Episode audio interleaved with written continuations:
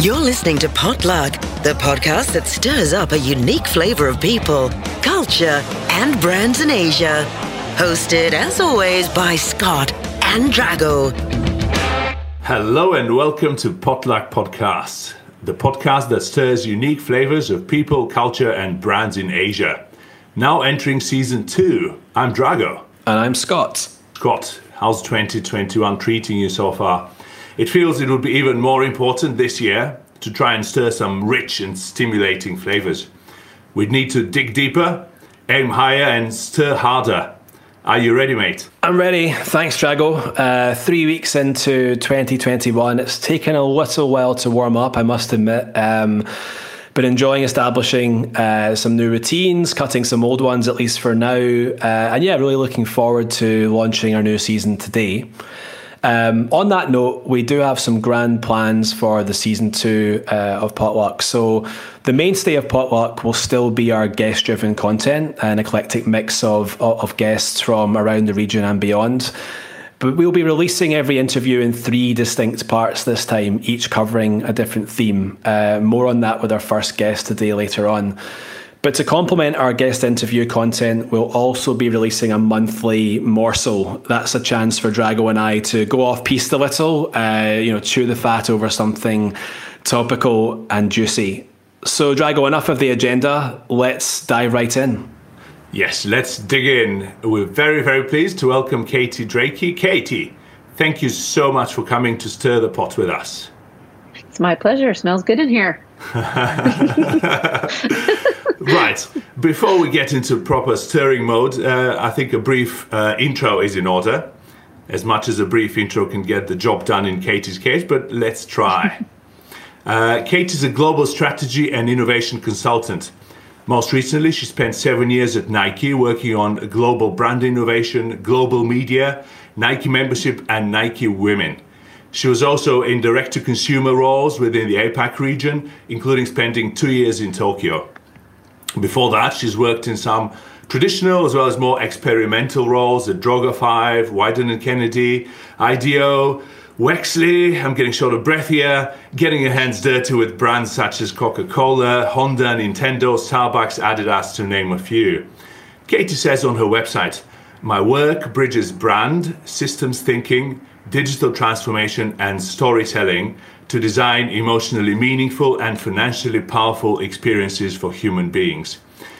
There's a lot to stick our teeth into there, but let's start with something that we thought you might enjoy. Uh, as you very well uh, uh, kick this off, let's extend the food metaphor further. Uh, we like to imagine our guest as a dish. Uh, now, think of all the experiences you've had in your career as a recipe, and imagine each role or stage on your journey as a particular ingredient that has contributed to the delicious dish that is you.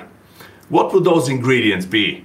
Now, mind you, it's the first time we were asking someone this question, so feel free to answer in any way uh, you feel like, as literally or metaphorically as you as you want. Okay. Well, I'm now I'm hungry, so I'm going to envision. Um, how about this? Instead of a mixed pot with a recipe. How about we go we do a bento box? Because I just having lived in Japan, I really love um, the delicateness of it and um, the surprise and delight of it. And so I'll say, in my bento box, I would probably have a flavor from a, a bunch of the different places where I've lived. I'm from Seattle originally, and so maybe I would have a, a bit of salmon in one corner of the bento box uh, from the Pacific. Um, I have lived for four years in Amsterdam, so I'd probably put something sweet like poffertjes over in that corner, some little baby pancakes with, with sweetness on top. Um, mm. Having lived in Sydney, I experienced a religious ex- a religious experience one morning on having what I'd never had before, which was the very simple but delicious toasted banana bread slathered with salty butter. And I just that became my my new morning routine um, in Sydney. And then moving to Tokyo, I um, tasted every type of ramen I could get my chopsticks on. Mm. But really, it's the good basic shio ramen is my favorite. So I would probably have something salty or a little container of that. And then I'm in Portland now, and so I'd probably want to finish it off with maybe a microbrew. I don't know, mm. something a little hoppy, something to round it out. Um, but really, like a, uh, some of my experiences, I'm trying to think what they might taste like. What would an experience taste like? Like um, maybe technology bits and bytes. It's like mm. little samples of like popping sensation. Uh, consumer research could be um, full of coffee and sweets on the table. Um, creative strategy has got a lot of um, tension. And so maybe something that has a little bit of zing or citrus in it. Um, I'm also a working mom, which is a big part of like the career, work, life experience. So um, I'd have to put something maybe like uh, a jambalaya or something like it's about a, a bunch of juggling. nice. And and maybe a dash of futurism, where I'm I'm really obsessed with projecting into the future and trying to see see around corners. And oftentimes when I get together with other folks on um, like industry calls or whatever coffee clutches, we talk about what we're reading and. I I just don't like reading about marketing. I don't like reading about business. I actually like reading about the future through a fictional sense, which for me, oftentimes if you if you get the right author, they're really talking about now through a fictional lens in the future, and you learn a lot about the now. What would that taste like? I don't know. I don't know that I've tasted it yet, but maybe I would imagine some sort of um, some sort of new fruit, some some sort of gene hacked banana kiwi. I don't know. wow. Yeah, it'll have to be a hybrid. Yeah. It would have to be yeah, a blend of yeah, something. Sure. Yeah. Amazing. Mm, that's so delicious and evocative. Thank you very much. You're welcome. We're still on the on the appetizer here. Scott, what else do we have on the menu? So let's kick things off with our first theme, uh, which we're calling Lifting the Lid on Asia. Uh, now, whether our guests are based in the region right now or have perhaps recently departed, we want to understand how they see the region from their side, whether that's looking outside in or from the inside out. Now, Katie, you first started your venture in the region down under in, in Sydney, Australia, as you mentioned regarding the banana bread, and then later a two-year stint in uh, in Japan. But your work spanned many Asian markets beyond those, I believe, as well. So. Mm. What about that experience was most appealing, but also, I guess, challenging for you? And let's maybe start off with the personal side first, if, if you wouldn't mind just to give a little context, I moved to Australia after living in Holland for four years. And it was my first time being, you know, I was I was getting close to Asia, but but still not quite um, deep in Asia at that time. We had mm-hmm. clients. I had clients while I was working at Droga5 that were in um, Singapore, so we would travel for business travel to Singapore, and that those clients required a lot of consumer research in the Southeast Asia region, which was completely new experience for me. It was thrilling and was around beer. So it was around, you know, nightlife and youth and um, different consumption habits that were really radically different in different nations.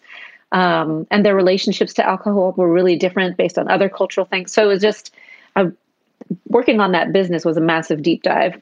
It wasn't until later working at Nike that I got a chance to live in Japan, work on the Japanese market specifically for a year. And then after that, my remit expanded into Korea and also Southeast Asia and India. Um, so, what does it mean personally? Like, personally, I, I grew up flying around and moving around a lot. My dad was in the military. And I became a little bit of like a culture junkie. I just really mm. enjoy being off balance. I enjoy being in situations where um, basically my instincts don't work. And you're kind of you are then thrust into this situation where you have to call upon all of your senses to try to help educate you very rapidly about what you're seeing and how you can um, do important things like not offend or make you know massive like social gaffes um, and also that you can show up um, as close to who you are when you're at home. The first time we moved abroad, our kids were two and five. And so I actually feel like at least in our family, I learned a lot about cultures through their experience of these cultures. Okay. And yeah. also, I found that traveling with kids is a great icebreaker when you're interacting with people from other generations, whether they're like maybe older and a little grouchy and reserved. They can't be hmm. around a child. They get kind of drawn into an interaction with you. And if I was just by myself, they might prefer to just have me stay right where I was. So yeah. there was I, I found like the the child factor was huge. I feel like it also makes time go more slowly. Like just going into the grocery store is an experience.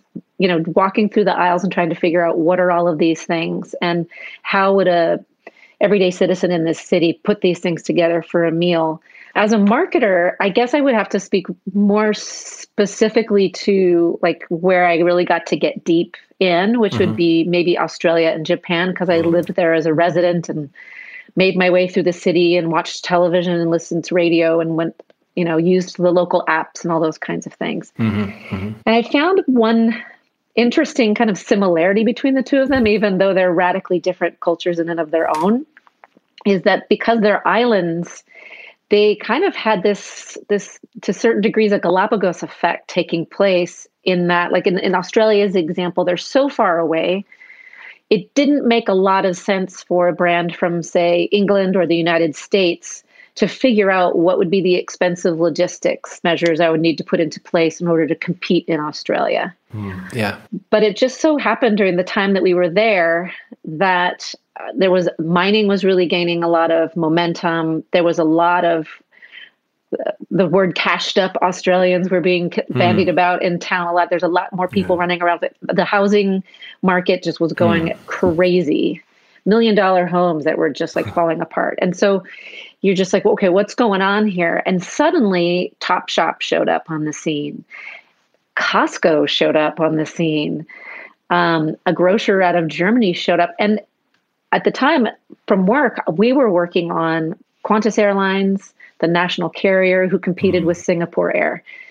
Then there was Woolies and Coles, those the two mm. big grocers. And Telstra, which is the big telecom. Yeah. There's one other telecom. And it felt like there was two of everything, two of every sort of major industry. And they kind of grew up together and they just kind of duke it out. And the advertising was always for Woolies was like, what is Coles doing?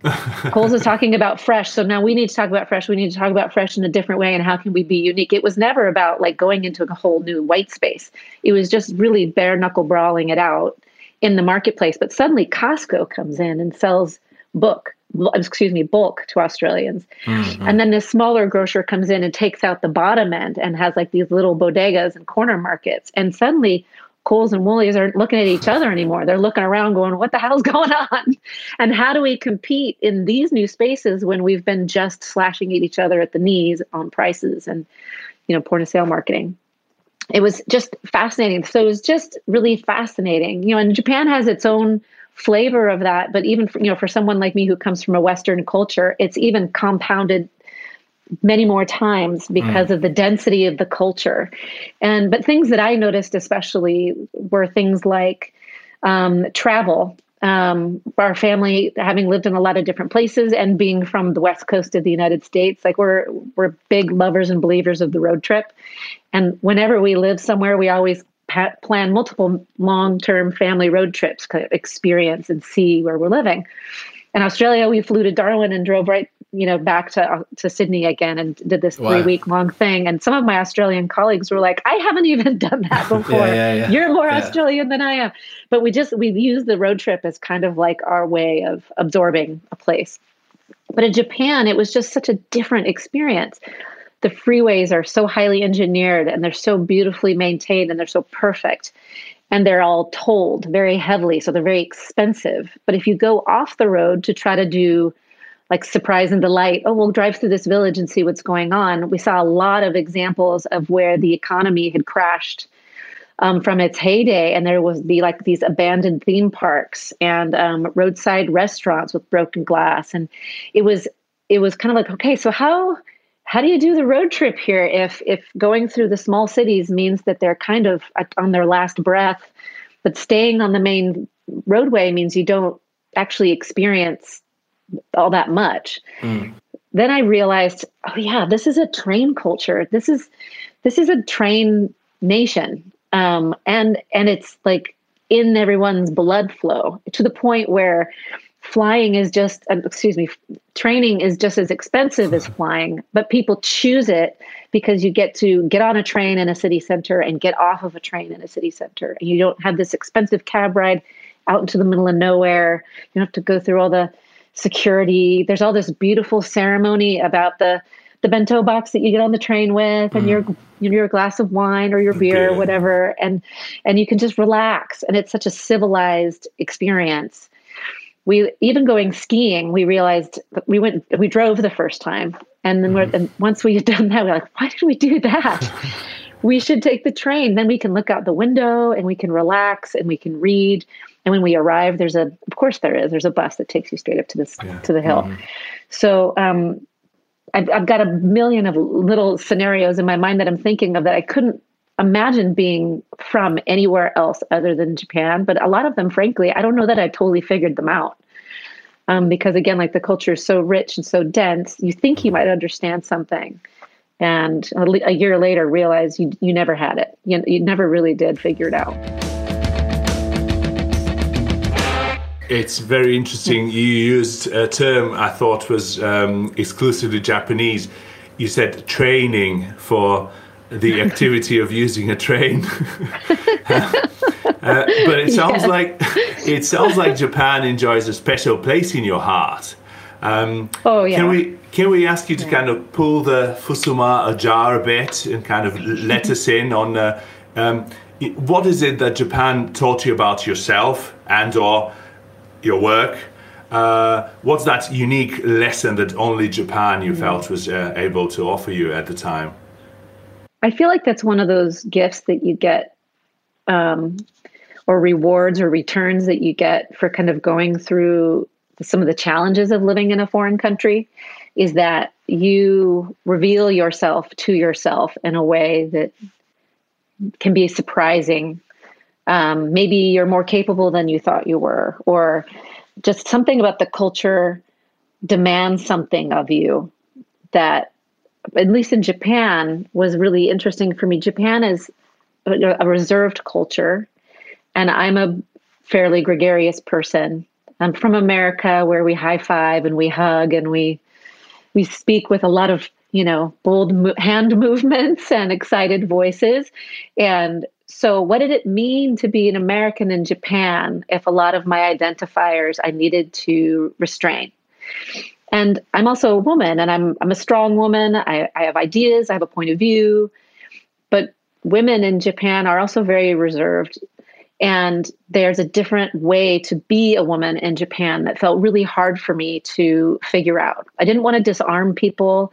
I didn't want to um, but I also didn't want to misrepresent myself. I'm not Japanese, actually. Mm. it would it wouldn't be right for me to mim, you know mimic or pretend. But I did need to find a way to operate, and so I feel like I developed like this whole other side of myself, or this whole other. I don't want to say identity because that's probably mm. too much, but I learned how to like dial back some of my natural American tendencies mm-hmm. and kind of the largeness of things and laughter and a way of moving through the day, you know, and become someone who is maybe a little bit more reserved, but can, can still communicate with a head nod and can communicate with a flick of the eye or a really small, subtle shift of the body because that is the language that I could speak. I knew I wasn't going to be fluent in Japanese. I knew that reading it or writing it was going to be almost impossible. Um, but what I could do is I could learn the body language. And so I feel like I learned how to hold myself on the subway in a way that would indicate I am not a tourist. I live here. I know which side of the, my body to put my backpack on, and I know how I know where to sit and where to stand during busy times. And I know that I should be, you know, waiting my turn when people exit, and just these small signals that I could hope to give to someone around me that I'm just I'm not a passer through that I'm that I'm I'm trying to learn and I'm trying to get involved. Um, I think I also learned from the Japanese to be much more in sync with the rhythms of the seasons. Mm. There's such a beautiful connection about food.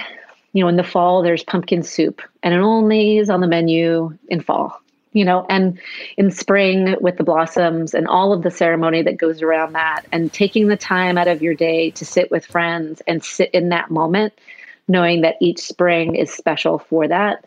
Um, I don't think I, am someone who likes to think of myself as being quite connected to nature and quite connected to those things, but I received a schooling in that, and I think in a really positive way, mm. you know, or illumination perhaps. Um, and then I also just really love the obsessive side of Japanese culture, mm. like that otaku um, aspect mm. of um, just going down the rabbit hole unashamedly, unabashedly. Everyone's allowed and encouraged almost as a part of the culture to be obsessed with something and to show your obsession through demonstration, whether that's your garden or your car or your collection of whatever it may be. And it's okay for like a grown man to collect toys, or it's okay for a um, a young girl to be interested in motorcycles. Like you can be geeked out about whatever you want. I really loved that. I have things that I like to geek out about, and I sometimes keep it to myself. But there, I was like, "Oh no! Like I'm going to go all the way. This is this is great. I'm at home here." And I just really also just miss the the region. Um, we got a chance because things are pretty close together. Sometimes you can yeah. see quite a lot quite quickly. So like Taiwan and Vietnam and um, Thailand and Cambodia, like going to some of these places and really understanding how different they are from each other and what makes them unique through food and sound and s- smell and architecture and um, but yeah, I do I do miss it. Can you tell? Can you Just little. I don't feel like I got anywhere near as deep as I would have liked to have gone uh, before I needed to return. But I I'm so excited by the fact that I now have more kaleidoscope vision instead of just a single beam of light. Yeah. I must admit, uh, Katie, that you're you're painting a, a picture so full of kind of texture that I really want to venture back into into that world, you know, beyond what we can experience here in Singapore. But let, us try and tie all that together. So, um, one kind of uh, direct question to, to round this segment off is, you know, would you say Asia is overhyped? Oh, no, I don't think so at all. Um, I don't think so, not at all. Um, the things that I, the themes or I guess the takeaways are like the speed within Asia is really impressive. There's there's a lot of change happening rapidly in cities that maybe are still developing, but in the developed cities, like they are racing forward. They're embracing technology in so many surprising and interesting ways that the West, I believe, is really uh, having to play a game of catch up right now. Um, also, culturally, their ability to move the masses and create, you know, it's not by, and that shouldn't be a surprise to anyone, you know, like United States, I'll, I'll use as a proxy for the West for the moment, you know, rugged individualism. I get, I'm an, I'm, I'm a, you know, kingdom of my own, but then more communal cu- cultures like in Japan and, you know, Korea and China, like they're used to pulling together in the same direction. It's part of their heritage and it's part of the leadership style, you know, like it or not. It, they are able to move masses of individuals in a direction together and pull off some of the most unimaginable feats. I mean, even just how coronavirus has fared in this in the Asian part of the world versus the Western part of the world is another mm. example of like just I'm willing to wear a mask. I'm willing to stay home for us and we've seen i've seen my fellow americans let me down in that regard where they're not staying home and they're going to spring break or having a mm-hmm. happy new year's party. And it's like no no no you're supposed to be thinking about the us right now. And you can see how the west struggles to do that and the east less of that. Um, i just feel like we're at the beginning of something where i don't know that it's necessarily like Asia's got their hands on the drive on the steering wheel now, and we're just we're just along for the ride. I don't think it's that, but it's much more heavily influential. And like things have already shifted. Like sneaker culture has heavily shifted to Korea right now, and a lot of really interesting fashion and beauty trends. You know, mobile experiences and services and app design specifically is just on mm. steroids in China. I was talking to a company out of Europe the other day that basically is just saying Tmall is what we want to be when we grow up. I had never heard another company say, I want to be a Chinese company mm. when we grow yeah, up. That that really caught my ear and my eye. Um, and of course, Japan's ability to craft and optimize and obsess and like just love something so much. I think it's unrivaled. I cannot think of another culture in the world that is willing to really stay on target so long and so hard. Um, then also we witnessed a lot of the startup cultures that are across, like Taiwan and Vietnam and Thailand, for example. Things that we see here in the United States with Lyft and Uber, they're doing on the back of scooters. Like there's so much ingenuity and so much um, just entrepreneurialism. Uh, it has a really joyful, um, unfinished in, intentionally unfinished feel to it, which is the opposite of what Silicon Valley is always trying to do: be perfect, be crafted, be locked in. Um, it's a it's a totally different energy around that entrepreneurialism, which is just really addictive. Um, it was really fun to be around, um, and you could just sense the speed with which people were learning and, and changing their businesses as they go.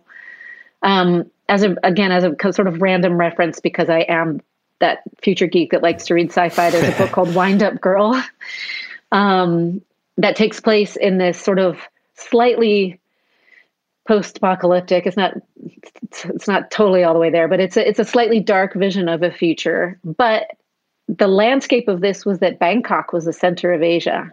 Okay. That the other Asian cities had kind of crumbled, and uh, Bangkok had been flooded, and so there was like this whole uh, wall system, system and levee system that was protecting the city center. And it was the first time I had ever read a science fiction futuristic depiction of the world in which Asia was the center. And it was really yeah, yeah. important for my brain to, as the story took place, for them to be discussing the West and be discussing the United States and discussing kind of like the Achilles heels that had slowed those markets down and those cultures down. And um, it was really fun. It was, and it made me realize it's it's actually not that wild of an idea, especially when you see so much vibrancy um, and energy coming from the east. So I actually think it's. I'm excited to see where we can be led and taken mm-hmm. when we mm-hmm. have a different um, point of view um, that's got such a head of steam. I had a quick look of uh, at Wind Up Girl online the other the other day. Definitely add it to the uh, to the reading list um, for this year. So I think what we'll do just now is we'll put a wrap on part one of our discussion. Uh, you know, please tune in for the second instalment, uh, which we're titling "Hacking Humans," where we'll dive into Katie's new Katie's views around human understanding as a means of driving strategy.